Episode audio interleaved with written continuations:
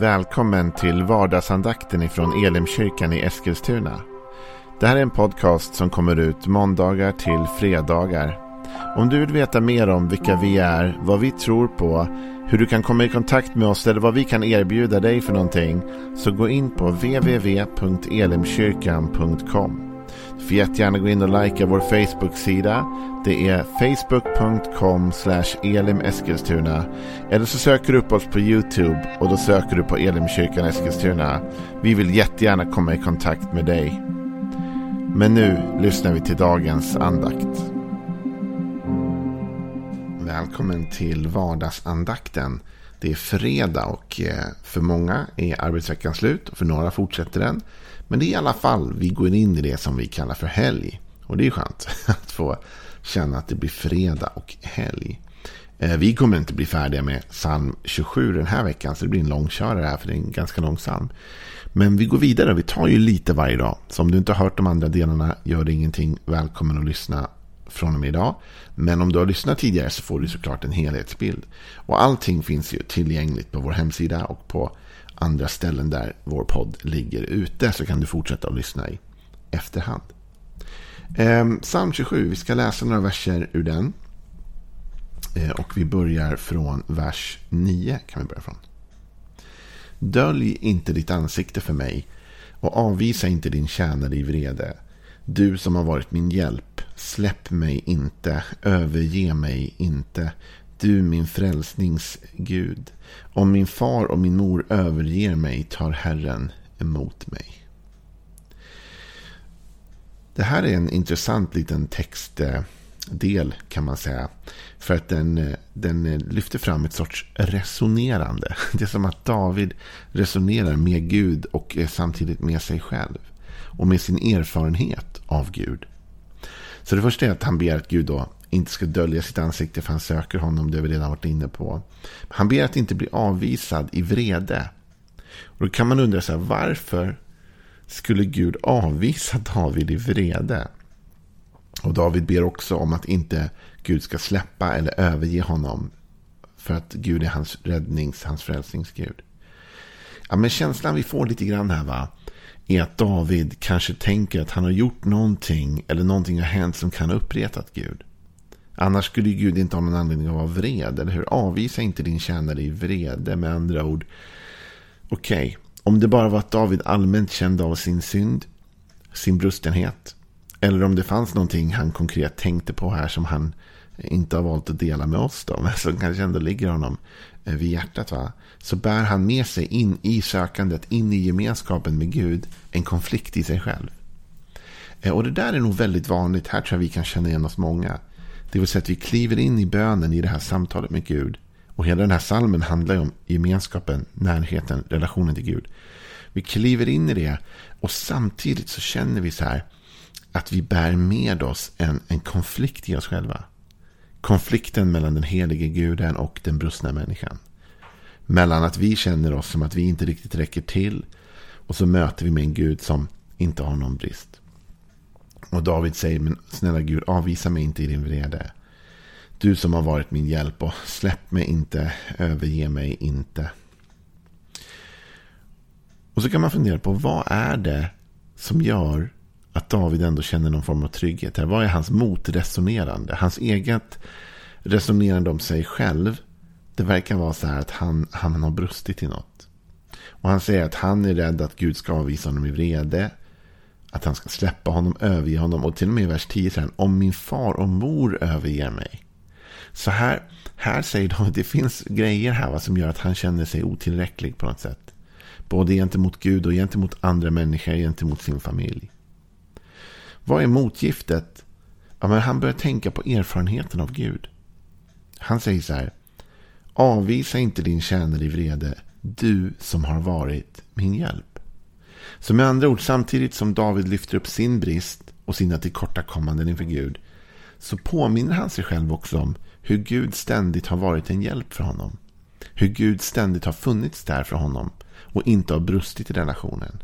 Han säger släpp mig inte, överge mig inte, du min räddningsgud eller min frälsningsgud. Så David påminner sig själv om att Gud är en räddare.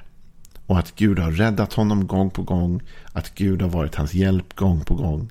Alltså erfarenheten och minnet av är väldigt, väldigt bra ibland att ta upp i bön. Alltså ibland när vi känner oss otillräckliga, vi kommer till Gud så kan vi tänka men alltså Gud övergav mig inte förr. Han övergav mig inte när jag gjorde det där dumma eller han förlät mig för det där. Och, och då vet jag att jag kan lita på att han ständigt är, är kvar hos mig. Han är här hos mig. Men det finns en sak till som är lite intressant. Och det är att David levde i ett annat förbund och i en annan tid. Där han genuint kanske var rädd för att Gud skulle på något sätt ändå kliva bort från honom. Men vi som lever i det nya testamentets förbund. Vi har ju nya löften ifrån Jesus. Och jag tänkte vi skulle läsa från Matteus 28. Välkända verser i slutet av Matteus 28. Vi läser från, från vers 18. Då trädde Jesus fram och talade till dem och sa Åt mig har getts all makt till himlen och på jorden. Gå därför ut och gör alla folk till lärjungar. Döp dem i Faderns och Sonens och den helige Andes namn.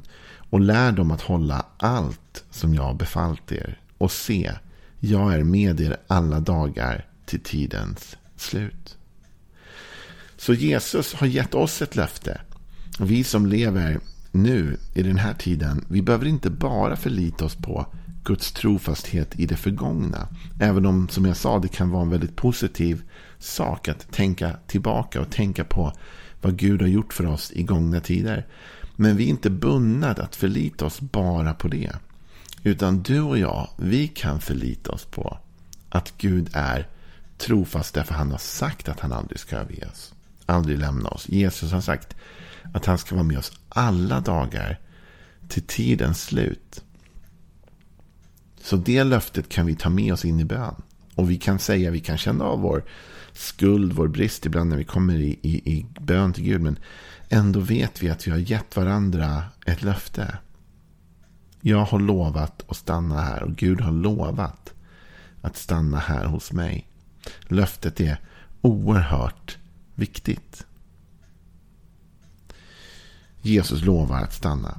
Och Jesus när han far till himlen lovar fortsatt att inte lämna dem ensamma. Utan han säger jag ska sända en annan hjälpare till er. Jag ska inte lämna er ensamma, säger han i Johannes evangeliet. Så Jesus har lovat att genom sända den helige ande till oss kommer han aldrig någonsin att lämna oss ensamma eller övergivna. Han är med oss alla dagar. Du och jag kan därför förlita oss på det inre vittnesbördet av den helige ande i vårt hjärta.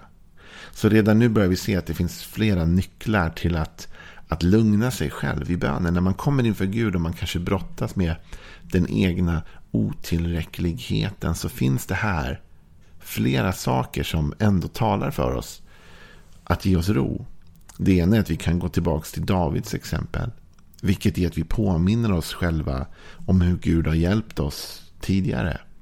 Att vi påminner oss själva om hur han aldrig svikit oss, aldrig lämnat oss, aldrig övergett oss. Och så påminner vi oss, påminner oss själva om Guds godhet i gångna dagar. Till och med Israels folk påminde sig ofta både genom tradition och, och genom ord om, om hur Gud hade varit trofast mot deras fäder. Eller hur? Så vi kan peka tillbaka i tiden. Vi kan tacka Gud för att han inte lämnade vår, vår, våra morfäder eller farfäder eller mamma och pappa. Eller vi kan se i historiens liksom, vingslag va, hur Gud har varit med. Och det skapar en, en, stabilitet att trots min brustenhet så vet jag att Gud har ett track record av att inte lämna sitt folk. Men sen vi som lever i det nya förbundet, i det nya testamentet. Vi kan också finna ro i Jesu egna ord. Alltså att Jesus har sagt att han ska aldrig lämna oss. Han ska vara med oss alla dagar till tidens slut. Och likaså så har vi Jesu löfte om att han skulle sända en hjälpare, den helige ande som ska vara hos oss för evigt. Så vi kan lita på Jesu ord. Och mer än så, vi kan också lyssna på det inre vittnesbörd som nu finns i varje troende människa genom att Gud har gett oss den helige ande som en inneboende röst som talar till oss. Jag tycker det är oerhört fascinerande och uppmuntrande. Jag tänker mig att den här fredagsandakten blir en liten kortare tanke så här. Vi, vi kommer runda redan nu och du får ta tid i helg som man säger. Men jag vill bara uppmuntra dig till detta ändå. Jag vill säga så här. Det finns faktiskt en trygghet i Gud. Det finns en trygghet i att han aldrig kommer överge oss. För han har visat genom historien att han inte gör det.